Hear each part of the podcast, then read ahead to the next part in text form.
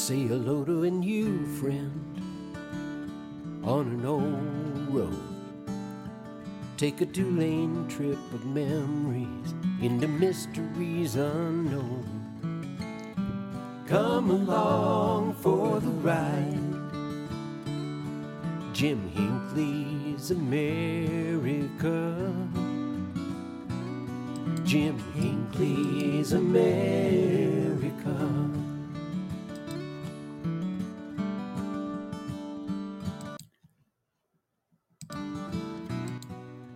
Hey, good morning, everyone. How are we doing this beautiful day?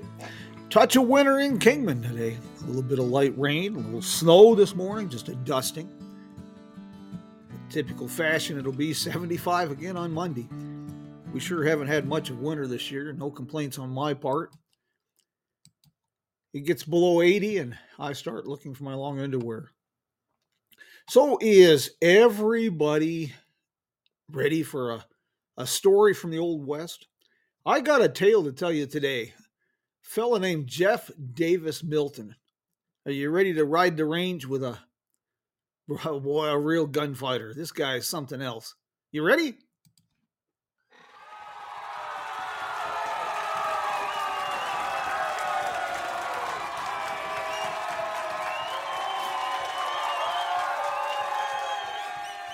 He was a legend on the southwest frontier in the late 19th century. He had a well deserved reputation as a fearless lawman and a career that spanned more than 50 years, even though he lost use of his left arm during a gun battle in Fairbank, Arizona. More on that in just a bit.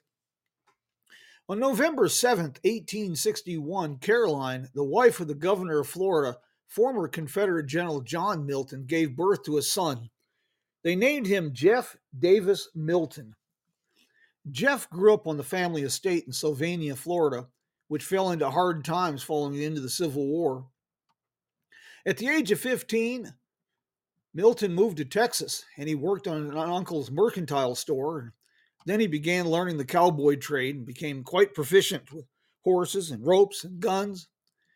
On July 27, 1880, Milton applied to become a Texas Ranger at their headquarters in Austin, Texas. He was only 18 years old at the time, so he had to lie about his age because the minimum requirement was 21 years of age.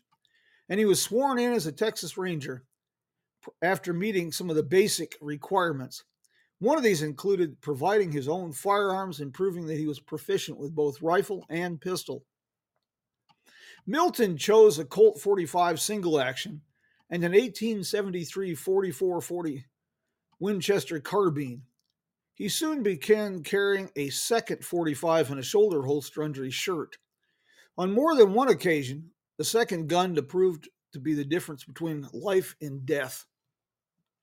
He traveled thousands of miles in his years with the Rangers. He became intimate with the rugged Pecos and Big Bend area these were the years when the Southern Pacific Railroad was laying track into El Paso. There was no shortage of gamblers, outlaws, prostitutes, and ne'er do wells. Following the construction camps and moving into El Paso, it sure kept things interesting for Rangers. Milton had an incident in Mitchell County. Uh, it's kind of legendary. He was arrested following an incident when a belligerent cowman shot up the town and he drew on Milton and two fellow officers when they tried to arrest him. According to the legend, the cowman was shot down and the three young lawmen were charged with homicide. There was a lynch mob atmosphere in town and it was fueled by threats from the rancher's friends. The three unarmed defendants were escorted before the justice of the peace, each guarded by another ranger, wearing not one but two revolvers.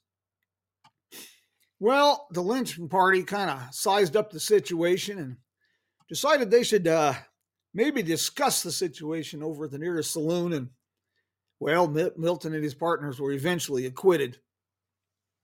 After taking leave from the Rangers, Milton set out for new opportunities in New Mexico territory. He homesteaded a small ranch and became a deputy sheriff in various counties, as well as he accepted a position as cattle detective with a special commission from the governor of the New Mexico Territory. His exploits, his fairness, and his no nonsense approach fueled his growing reputation on the western frontier. In 1887, Collector of Customs Joseph Magoffin of El Paso hired Milton to ride from Nogales to the Gulf of California. His job was to patrol the Mexican border, uh, prevent smuggling. Kind of a, a, just a daunting task to say the very least. Jeff's reputation as a marksman and an efficient lawman grew during his uh, tenure with the customs. It came to an end when political forces caused the discharge of the entire service in 1889. Well, after that, Milton earned his pay riding for the brand on various ranches and as a deputy in dusty frontier towns and also as a horse trader and a prospector.